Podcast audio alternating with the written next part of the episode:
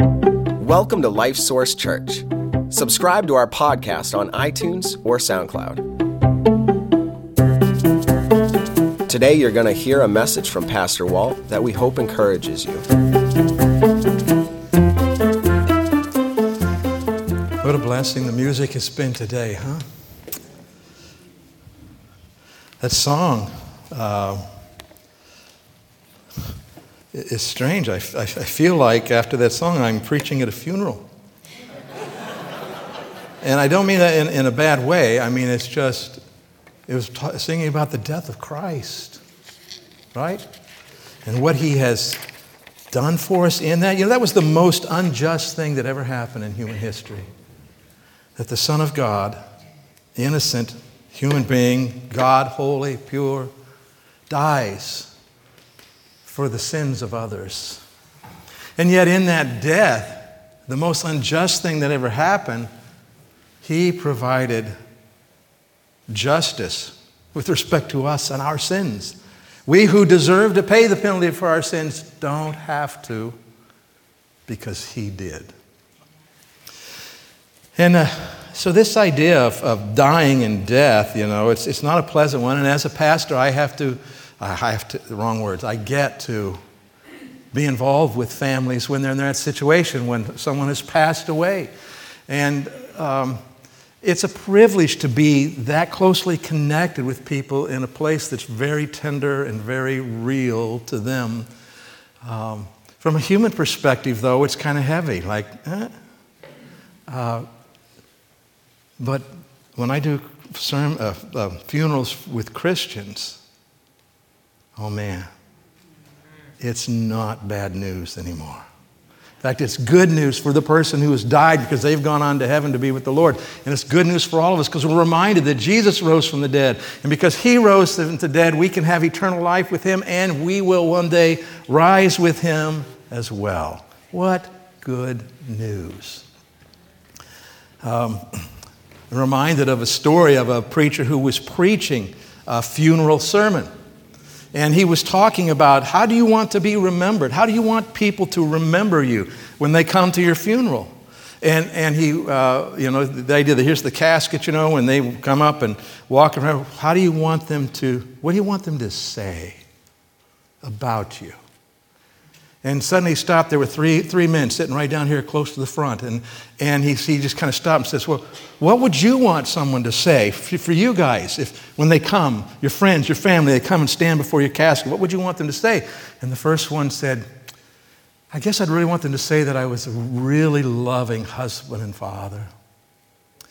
And, and then the second one said, well, I think I'd want them to see, be able to say that, wow, he was such a kind and generous person.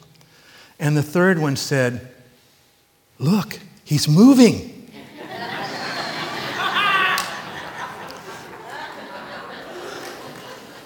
Now, that's funny because it doesn't happen, right? Uh, and it doesn't happen because death is this overpowering, overwhelming, one-way trip as far as human beings are concerned. But today, and, you know, Jesus, the Son of God, did rise from the dead. Yes. Are we glad about that? Amen. Okay, all right. And so he did rise from the dead, and that makes all the difference in the world. So let's take our Bibles and turn to the book of First Corinthians. The Gospels record the story of Jesus rising from the dead. And here we're going to read what the Apostle Paul has to say about it. You know, Jesus hinged his entire ministry on the fact that he was going to rise from the dead. When the religious leaders came and challenged him and said, you know, what sign do you give us that you, you're doing all these things? And he said, here's, here's the sign. The sign is that just as Jonah was in the fish for three days and three nights, good as dead, I will be dead and buried for three days, three nights. And on the third day, I will rise again. And so he said, that is, that is the sign that would prove what he was doing and who he was. And so the Apostle Paul talks about that as well here. And by the way, if you don't have a Bible with you today, that's fine. There should be one underneath the chairs there in front of you. And we encourage you to follow along if you can. And the, if not, the, the verses will be on the screen up here behind me. So, all right, so chapter fifteen, verse one. The Apostle Paul, as the Holy Spirit led him to write these words, he says, "Moreover, brethren, I declare to you the gospel which I preached to you, which also you received and in which you stand." The gospel, the good news. That's what that word literally means. So I got good news, and this is what I've preached to you. In verse two, by which also you are saved, if you hold fast that word which I preached to you, unless you believed in vain. So if you sincerely believe this, truly believe it, you are saved by the message of the gospel. Well, what is that message? Verse three, for I delivered to you, first of all, that which I also received, that Christ died for our sins according to the Scriptures, and that he was buried, and that he rose again the third day according to the Scriptures. And we have more to look at here, but I want to say something to you about these, these two verses. What we just read there can be traced all the way back to those first few years after Jesus died and rose again. It's an early Christian creed. You see, when the um, um, Jesus rose from the dead and then the apostles after that began preaching the gospel, they didn't have a New Testament yet. It hadn't been written yet. And so how do, you, how do they tell people what they believe? Okay, so they start off with this basic creed, okay? Jesus, you know, lived and he died for our sins. He was buried and he rose again, and the Scriptures have foretold this. And so this is like an early creed. And, and we know this because Paul says what? I delivered to you, first of all, that which I also received. And so the Apostle Paul's conversion was anywhere from probably two to four years after Jesus rose from the dead. And it wasn't long after that that he made a trip to Jerusalem and visited with the apostles. And so we are within about five years of the resurrection of Christ. And, and Paul is talking to apostles, and this is what they're telling. Here's our creed. This is what we say. In fact, uh, let's read this together, okay? Let's read it, right? For I delivered to you, out loud, that's what I meant, ready? For I delivered to you, first of all, that which I also received, and here's the creed, that Christ died for our sins according to the Scriptures, and that he was buried, and that he rose again the third day according to the Scriptures. That kind of captures it, doesn't it? That captures the basis for all this. Now, why is this so important that we say we take it back within the first few years? It's because there are, there are plenty of skeptics who say, well, the early Christians didn't believe Jesus rose from the dead. That was something the church added later on. It ain't so. Okay? It was around from the very beginning. We'll talk more about that in a little bit. So Paul then continues uh, telling us some of the things that he learned. And he says, uh, verse five, and that he was seen by Cephas, that's another name for Peter. He was seen by Cephas, then by the twelve. After that, he was seen by over five hundred brethren at once, of whom the greater part remain to the present, but some have fallen asleep. And after that, he was seen by James, then by all the apostles. Then last of all, he was seen by me also, as by one born out of due time. In other words, he, he wasn't around in the beginning there with the twelve, but a few years later, Jesus appeared to him uh, alive. Okay? Now, it's an interesting thing here. Uh, it's seen, when he says five hundred brethren, some have fallen asleep, some have passed away. But the idea is this. It's kind of like, hey, you want to check this out? There's over five hundred people you can go ask. Go ask, find out, okay? And so it's it's it can be verified historically. Interesting, verse seven, he says, he's seen by James. You know who James was? He was Jesus' half-brother, okay? In other words, Jesus was miraculously born. God was his father, but then James was uh, a, had Joseph uh, as a father. But so he's a half-brother. Now, could you imagine up growing up with Jesus as your brother? He never does anything wrong, right? And you're the one always getting in trouble, okay? And and then, I don't know if it, how it happened, but could you imagine if, if someone came and said, listen, we've learned about your brother. He is the Savior of the world. Yeah, right. My brother? Jesus appears to him, and it changes everything for James. And James becomes the early leader of the Christian church, and God used him in mighty and powerful ways. All right, so why does this matter so much? Well, let's read on here, see what Paul says. Let's jump down to verse twelve. Paul says, now if Christ is preached that he has been raised from the dead, how do some among you say that there is no resurrection of the dead? So apparently there were people saying, well, no, this is about this life. There is no resurrection to come. Verse thirteen, but if there is no resurrection of the dead, then Christ is not risen. And if Christ is not risen, then our preaching is empty and your faith is also empty. Yes, and we are found false witnesses of God because we have testified of God. We have testified of God that he raised up Christ, whom he did not raise up, if in fact the dead do not rise. For if the dead do not rise, then Christ is not risen. And if Christ is not risen, your faith is futile. You are still in your sins. No, no sacrifice for sins made and accepted by God. Verse eighteen, then also those who have fallen asleep in Christ have perished. The Christians who have already died, they perished. There's nothing after it for them. If in this life only we have hope in Christ, we are of all men the most pitiable, because we're believing all this and it's not true.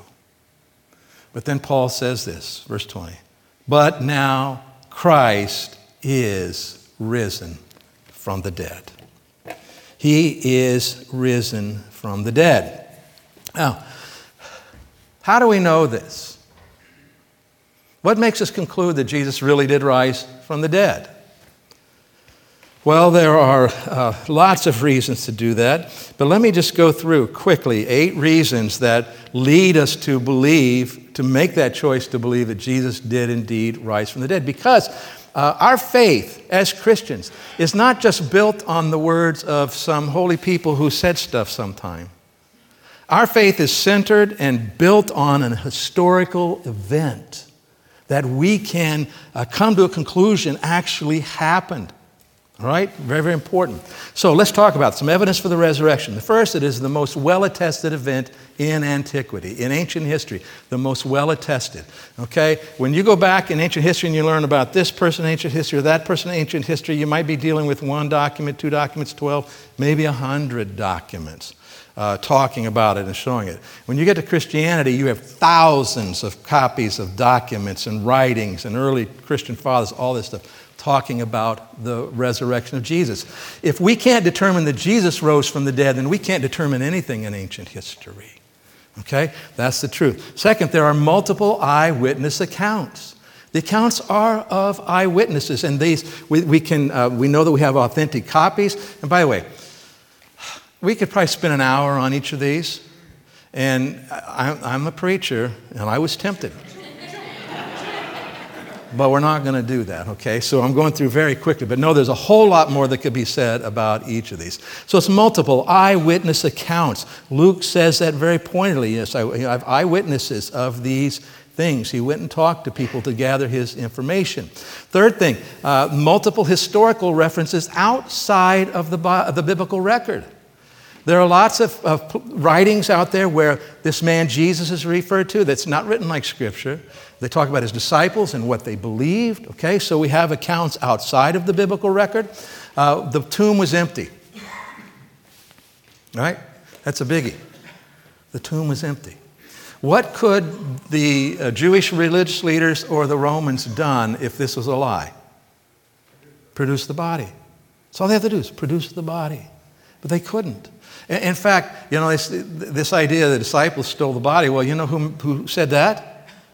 It was the, the Jewish religious leaders and the, the Roman government who couldn't explain the empty tomb and said, let's say that his disciples came and stole him. Stole him. So, by the way, what we know about his disciples, there was no way they were trying to steal the body from a, a group of Roman soldiers. It just wouldn't have happened. All right, number five, the disciples were convinced. They were absolutely convinced that they had seen the resurrected Christ. Uh, and this becomes very clear because the sixth thing, the disciples were transformed. Their lives were transformed. Uh, they, do you remember where they were the night of Jesus' crucifixion? One, one disciple stayed close, John. Peter tried to stay close and in the process denied the Lord three times. And the rest of them were, had run away and were in hiding. And they were still in hiding a few days later when the resurrection occurs. because they are scared. Because what are they thinking? Uh, we might be next, right? And and they're, all their hopes and dreams, everything they thought, everything had been blown out of the water on them. And so they were this fearful, hiding men. But they were transformed. They became bold. They became really powerful in their witness. In fact, so much so that when they were called before the religious leaders there in the book of Acts, and they were telling them, you can't preach in the name of Jesus, and they had them beaten and all that kind of stuff. But the religious leaders of that day couldn't figure out, how can these guys be like, these aren't the same guys.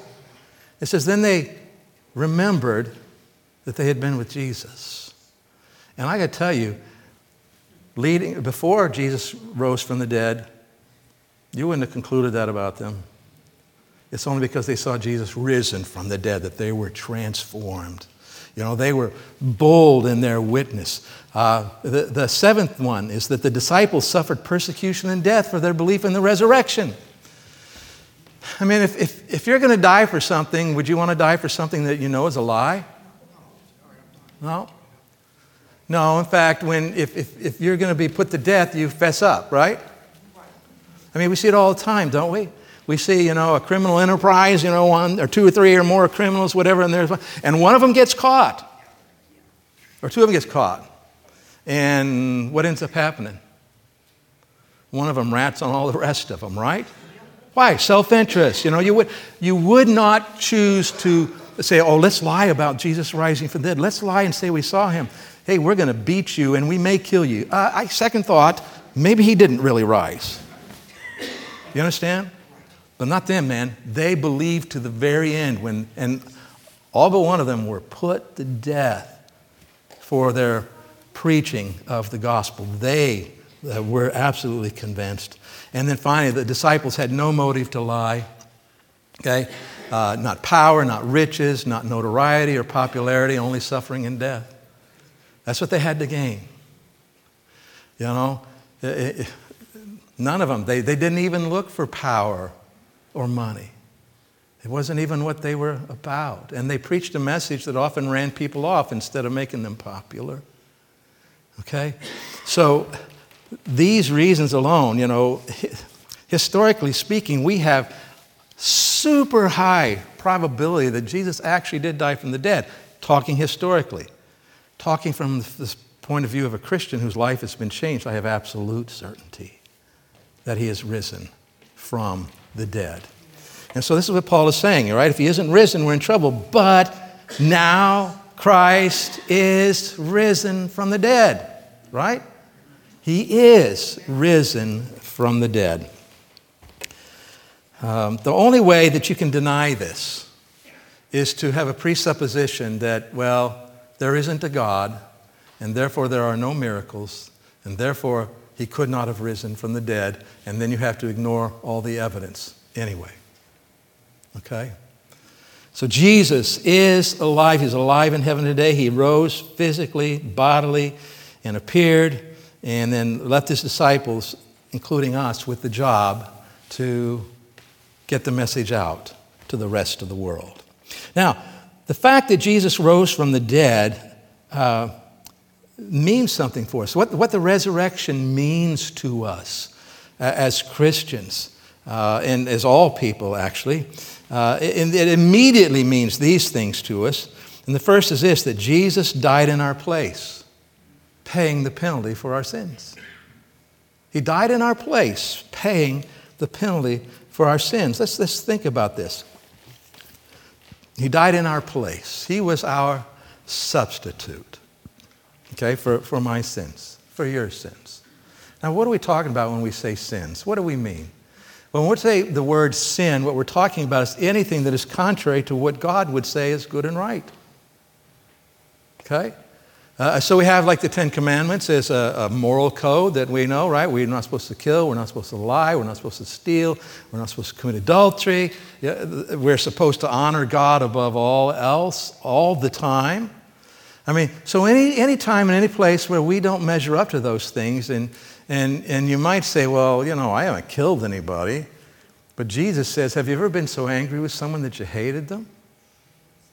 He says, then you can check the box of killing. Have you ever lusted after someone who wasn't your spouse? Check that box, adultery too. Okay? So Jesus makes it very clear that these things are things that happen in the heart first. And so we've all sinned. We've all failed failed to measure up to those things, to God's standards. Uh, and so sin, Jesus summed them all up and said, you remember what he said? He says, they ask him, what's the greatest commandment? What's the, and he sums them up. He says, well, the first is that you love God with your whole being, with all that you are. And that means your life is about him. And secondly, he said, love your neighbor as yourself. Has there ever been a time when you treated yourself better than you treated other people? You see, we've all fallen short. So this idea, we had sins that we deserve to pay for. And, and if we have to pay for them, we, we pay for them in hell for all eternity. But Jesus, the perfect Son of God, came, lived a perfect and sinless life, and he, he takes our place. He is our substitute. And by the way, the Bible, from the Old Testament all the way through, it, it talks about of, of using symbols of substitutes for sin, okay? And Jesus was the fulfillment of that. And he died paying the penalty for our sins. A very, very wonderful thing that he did, okay? But he is our substitute. And if you're still trying to get your head around substitute, I think we understand. I mean, you know what a substitute teacher is, right? Yeah. A teacher who takes the place of the regular teacher. How about in sports if you substitute a player in, right? They go in and they take somebody else's place. Well, that's what Jesus did for us with respect to sin and uh, sin in our lives. And, and Romans eight thirty-two says this, that, talking about God, it says he did not spare his own son, but delivered him up for us all. He came and died for our sins. Now, the, the reason that I say the resurrection brings this immediately to the forefront is because this is why he died. But if he had not risen, it's what? Are you with me on that? What did Paul say? The Holy Spirit through Paul? If he is not risen, what? Our faith is futile, right? We're still in our sins. There is no sacrifice for sins. But the fact that he rose from the dead makes this truth a reality and immediately available to us. Uh, then the second thing, that this means that we can then be saved from the eternal penalty of our sins. And so the Bible tells us that all these things that are written, it says this in, in John chapter twenty.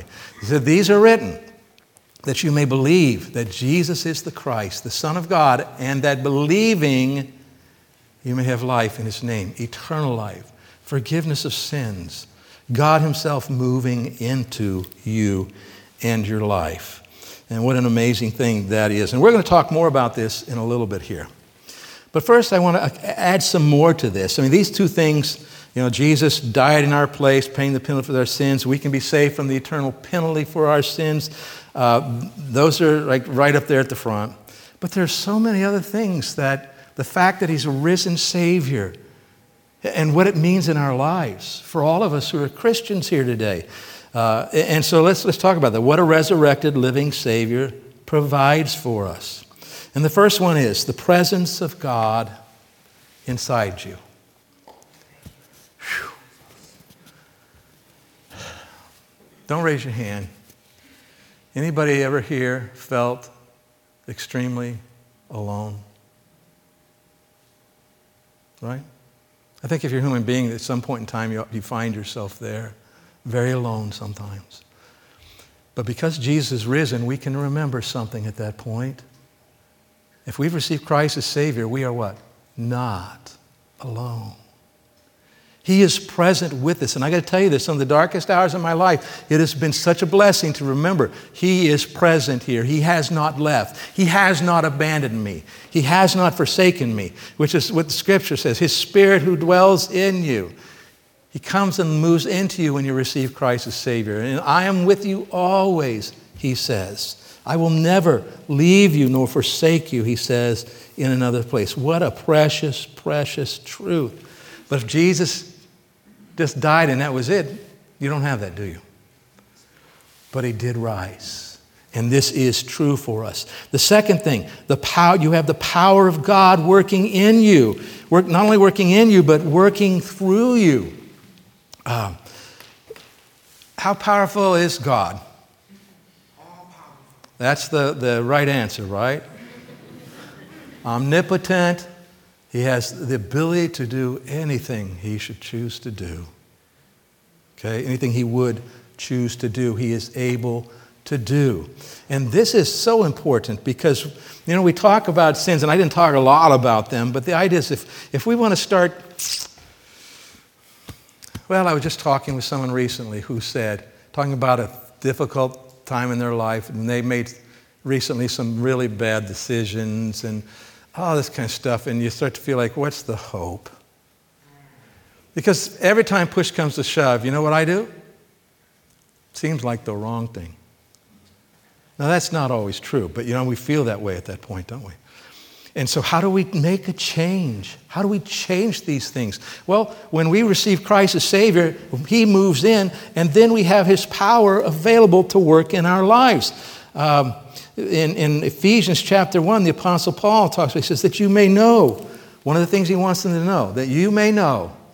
Go ahead and go, yeah. What is the exceeding greatness of His power toward us who believe, according to the working of His mighty power, which He worked in Christ when He raised Him from the dead. How much power does it take to raise somebody from the dead?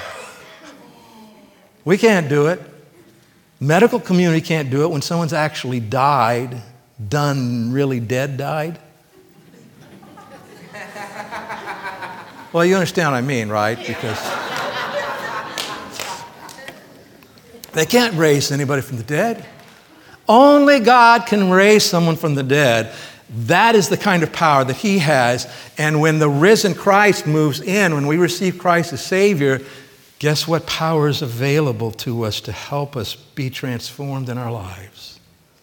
A resurrection power. And so when we learn to cooperate with God and submit to Him and trust Him and all those things, that power goes to work inside of us. Third thing, we have the, you have the people of God around you. Because Jesus is alive. Once again, if He wasn't alive, the disciples would have just gone their own ways. Everything would have been done, but it wasn't like that. And so we have, you have the people of God around you. Jesus told His disciples, a new commandment I give to you, that you love one another as I have loved you. Um, how has He loved us? He's loved us without condition. He loved us before we came to Christ. He loves us after we come to Christ. Love each other that way. We accept one another. And so when you become a follower of Christ, you receive Jesus as Savior. Because He's risen, we can receive Him as Savior. We also get a family. We get a family. And, and is everybody in your family perfect? No. Mine either. I know, because I'm part of that family. Okay? So your church family is not perfect either. But guess what? They've been transformed by God. He's working in their lives. They have His love within them. And we can have this loving relationship with each other that can be better than your blood family. Okay? This is what's available to us because Jesus rose from the dead. Uh, and, and then uh, the fourth one, the perspective of God to guide you. We have that right here in His Word. God has told us what the world is like. He told us what He is like. He told us what we need to believe and how we need to respond to Him. He's, he's shown us. Uh, the Scripture in Psalm one nineteen says that your Word is a lamp to my feet and a light to my path. How can we know? I mean, man, I think about my life and, and the things I've learned in, in my relationships, the things I've learned in my parenting, the things I learned when it came to my money, the things I've learned when it came to how to work, all those kinds of things. Things that I learned from the Bible. And if I hadn't learned those, I'd be a mess. Okay, my life would be a mess. And so, but God has provided this with us, and He's given us the Holy Spirit within us to help us to understand that Word. And then, then finally, I say finally, it's only finally on this list, the promises of God that He's made to you. Because Jesus is alive, He can keep these promises. Uh, one example of that is in the book of Hebrews. Uh, it tells us that Jesus ev- is, is ever alive to make intercession for us, to pray for us too. But it's only because He's what? Risen. Alive, because He's risen. And so we have these promises, these ongoing promises, because we have a risen Savior who is going to keep those promises. And, and there are many promises. There's promises about him meeting your needs as you're seeking to serve him. Uh, about, uh, like we already talked about, being present in your life. Um, multiple promises from the Scripture. But I just want to take a moment and talk about, to me, is one of the most powerful promises. And that's the promise of his love. His love. In Romans chapter eight, the Apostle Paul talks about it like this. He says, "For I am persuaded that neither death, nor life, nor angels, nor principalities, nor powers," that's talking about the spiritual world, "nor things present, nor things to come, nor height, nor depth, nor any other created thing." Has he left anything off the list? He's kind of captured it all, hasn't he? "None of those things shall be able to separate us from the love of God, which is in Christ Jesus our Lord." He proved his love to us when he sent his son to die for us, didn't he? He proved his love for us. And he has proved it many, many times, again and again, I know, in my own life and shown me. You know, what an amazing thing it is to, silly question, we're Christians, most of us here today. You may not have received Christ as Savior yet, and we'll talk about that in a little bit. But are we supposed to sin? Some of you guys aren't, look, I don't know. Is that a trick question? It's not, let's try it again. Are Christians supposed to sin? No, we're supposed to learn not to sin, right? We're supposed to do better, all that kind of stuff. But we also all have the experience that we were so messed up by sin that we're still works in progress, right? And, and some of us really works in progress, including myself. But I find...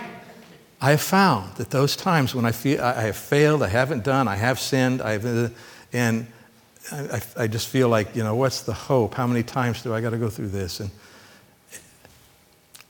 I don't hear Jesus' words out loud. He doesn't talk to me like that, but I tell you, he brings very clearly to my mind, this is why I came.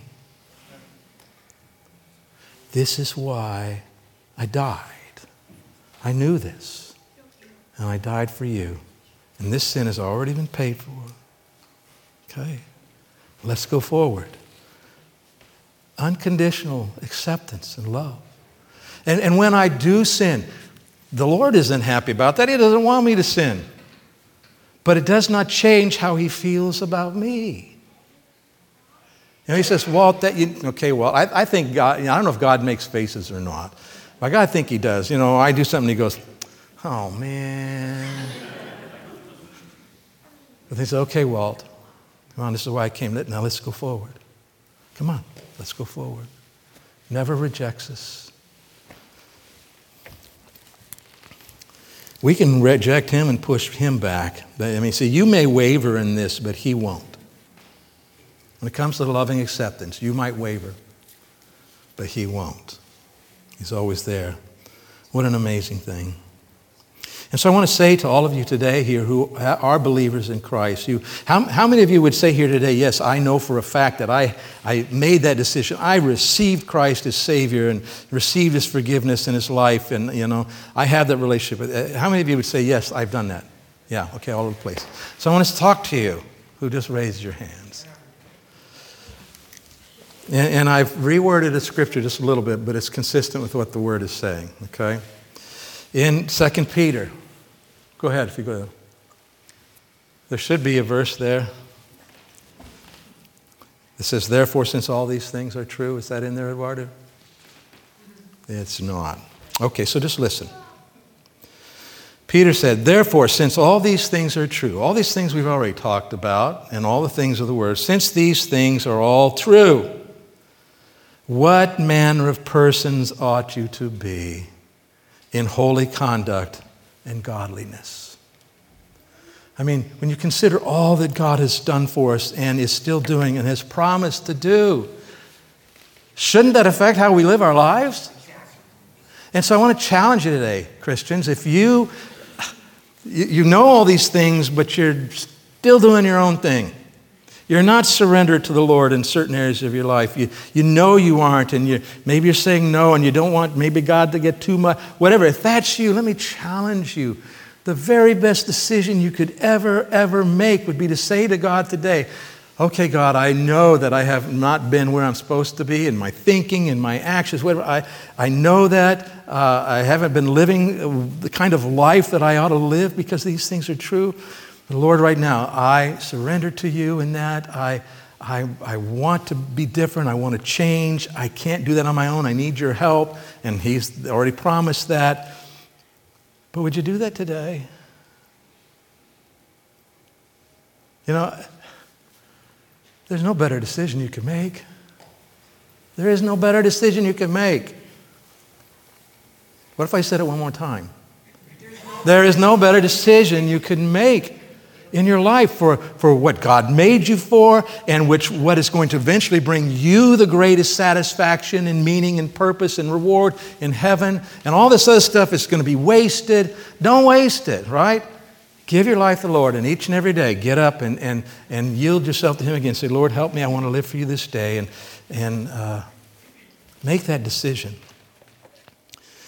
And then I would talk for a little bit to those of you who maybe didn't feel like you could raise your hand for some reason. Uh, and that's fine. We were all there at some point in time. I want to encourage you to receive Christ as Savior. So what in the world do I mean by that? How do we receive Christ as Savior? Well, the first thing is this. You got to agree with the facts about ourselves and about Jesus. You have to come to agree with that. And don't, don't raise your hands here, but do you agree that sometimes you do what you know you ought not do? Do you agree that there are times when you, you don't do what you know you ought to do? Things that God would call sins? Do you know that? You don't have to look very long at yourself to figure that one out. We do know. We have sinned against a holy God.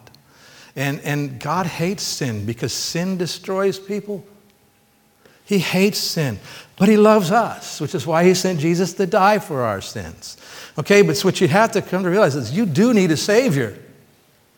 Because if you die separated from God, and by the way, you can say, oh, I believe God exists. But I'm not talking about, I'm talking about where you've received Christ as Savior and he's moved in.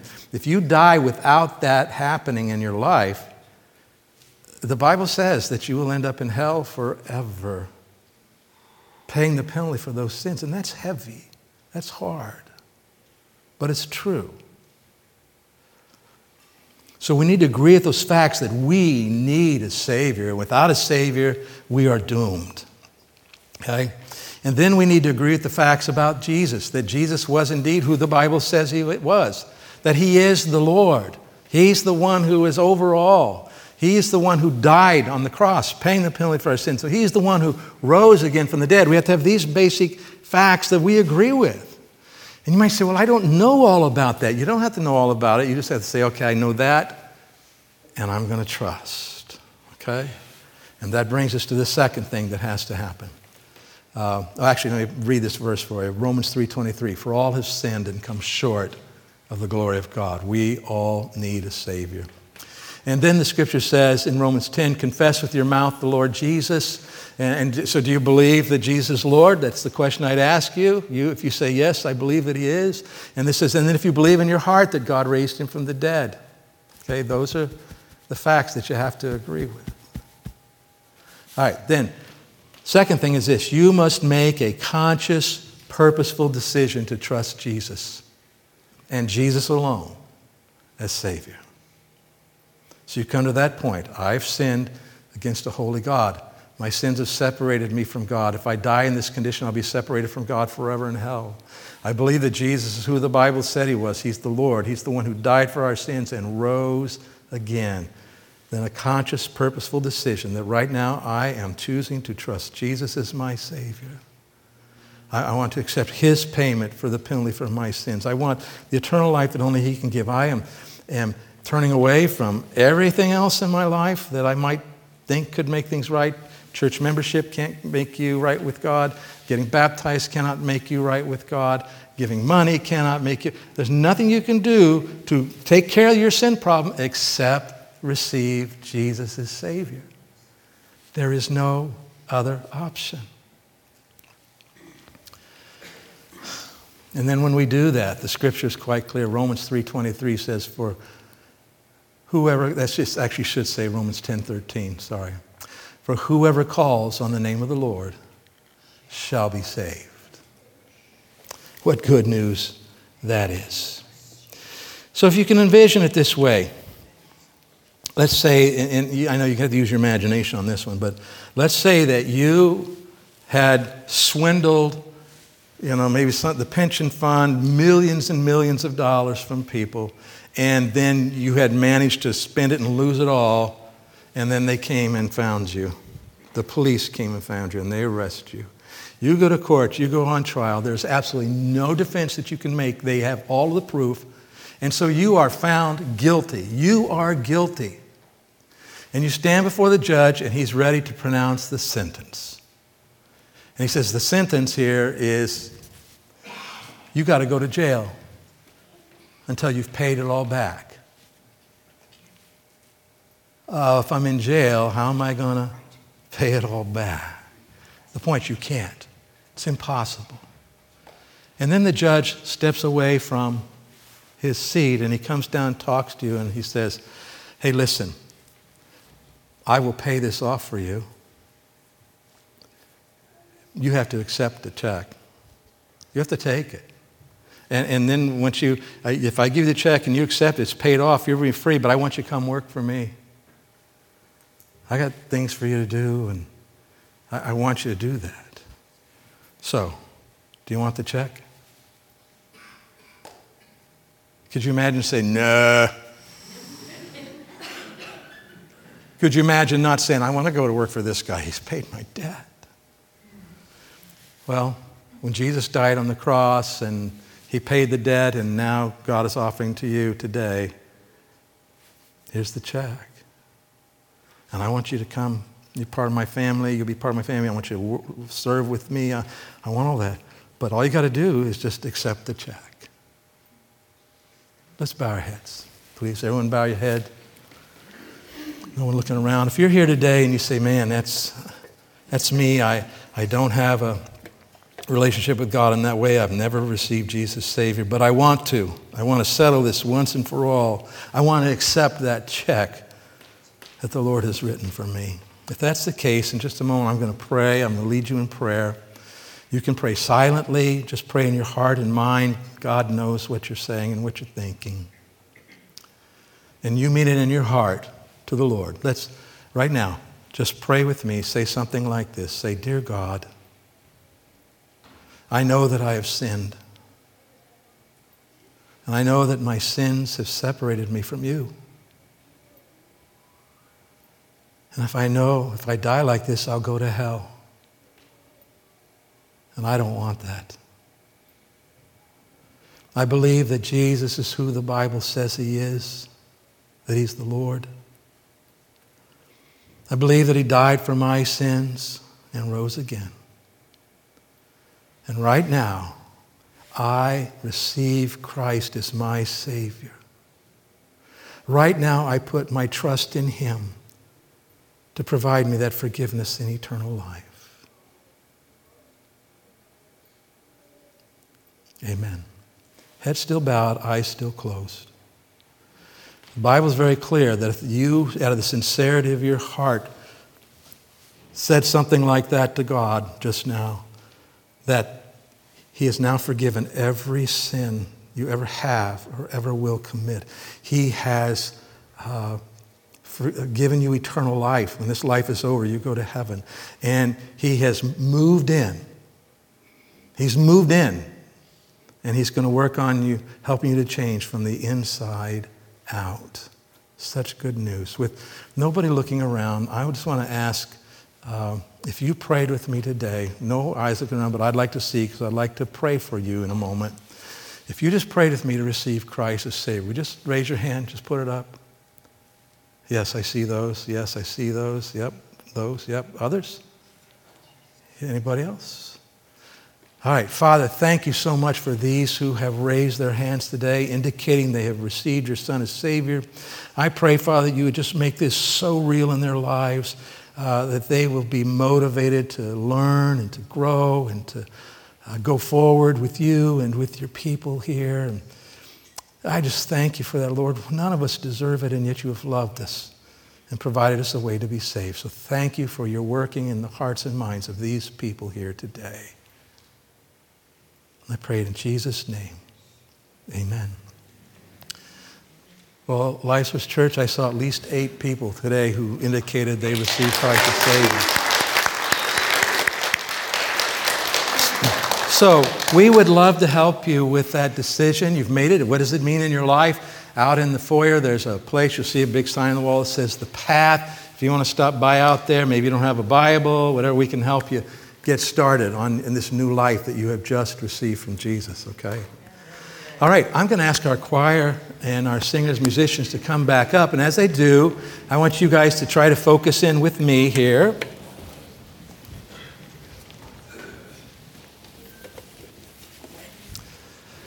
Just some scriptures. You know, Jesus is obviously the central focus of Christianity, right? But after he left, um, who he is, what his name means and represents to us. Let's just read some verses. Acts chapter four, it says, then Peter, Peter has just healed somebody. It says, then Peter, filled with the Holy Spirit, said to them, rulers of the people and elders of Israel, if we this day are judged for a good deed to a, done to a helpless man, by what means he has been made well, let it be known to you all and to all the people of Israel that by the name of Jesus Christ of Nazareth, whom you crucified, whom God raised from the dead, by him this man here or stands here before you whole. And then later the Apostle Paul said this in Acts, nor is there salvation in any other, for there is no other name under heaven given among men by which we must be saved. And then Jesus said, whoever receives one of these little one, little children in my name receives me. For where two or three are gathered together in my name, I am there in the midst of them. And in the Gospel of Mark, Jesus said, for whoever gives you a cup of water to drink in my name, because you belong to Christ, assuredly I say to you, he will by no means lose his reward. And then in Matthew, and whatever you ask in my name, that I will do. And then John, talk, Jesus talking about the Holy Spirit, says, the Helper, the Holy Spirit, whom the Father will send in my name. He will teach you all things and bring to remembrance all things that I said to you. And then in Philippians, elevating Christ above all, he says, God has highly exalted him and given him the name which is above every name, that at the name of Jesus, every knee should bow, of those in heaven and those on earth and of those under the earth, and that every tongue should confess that Jesus Christ is Lord, to the glory of the Father. The name of Jesus means so much, doesn't it? Amen. So much power in what's behind that name.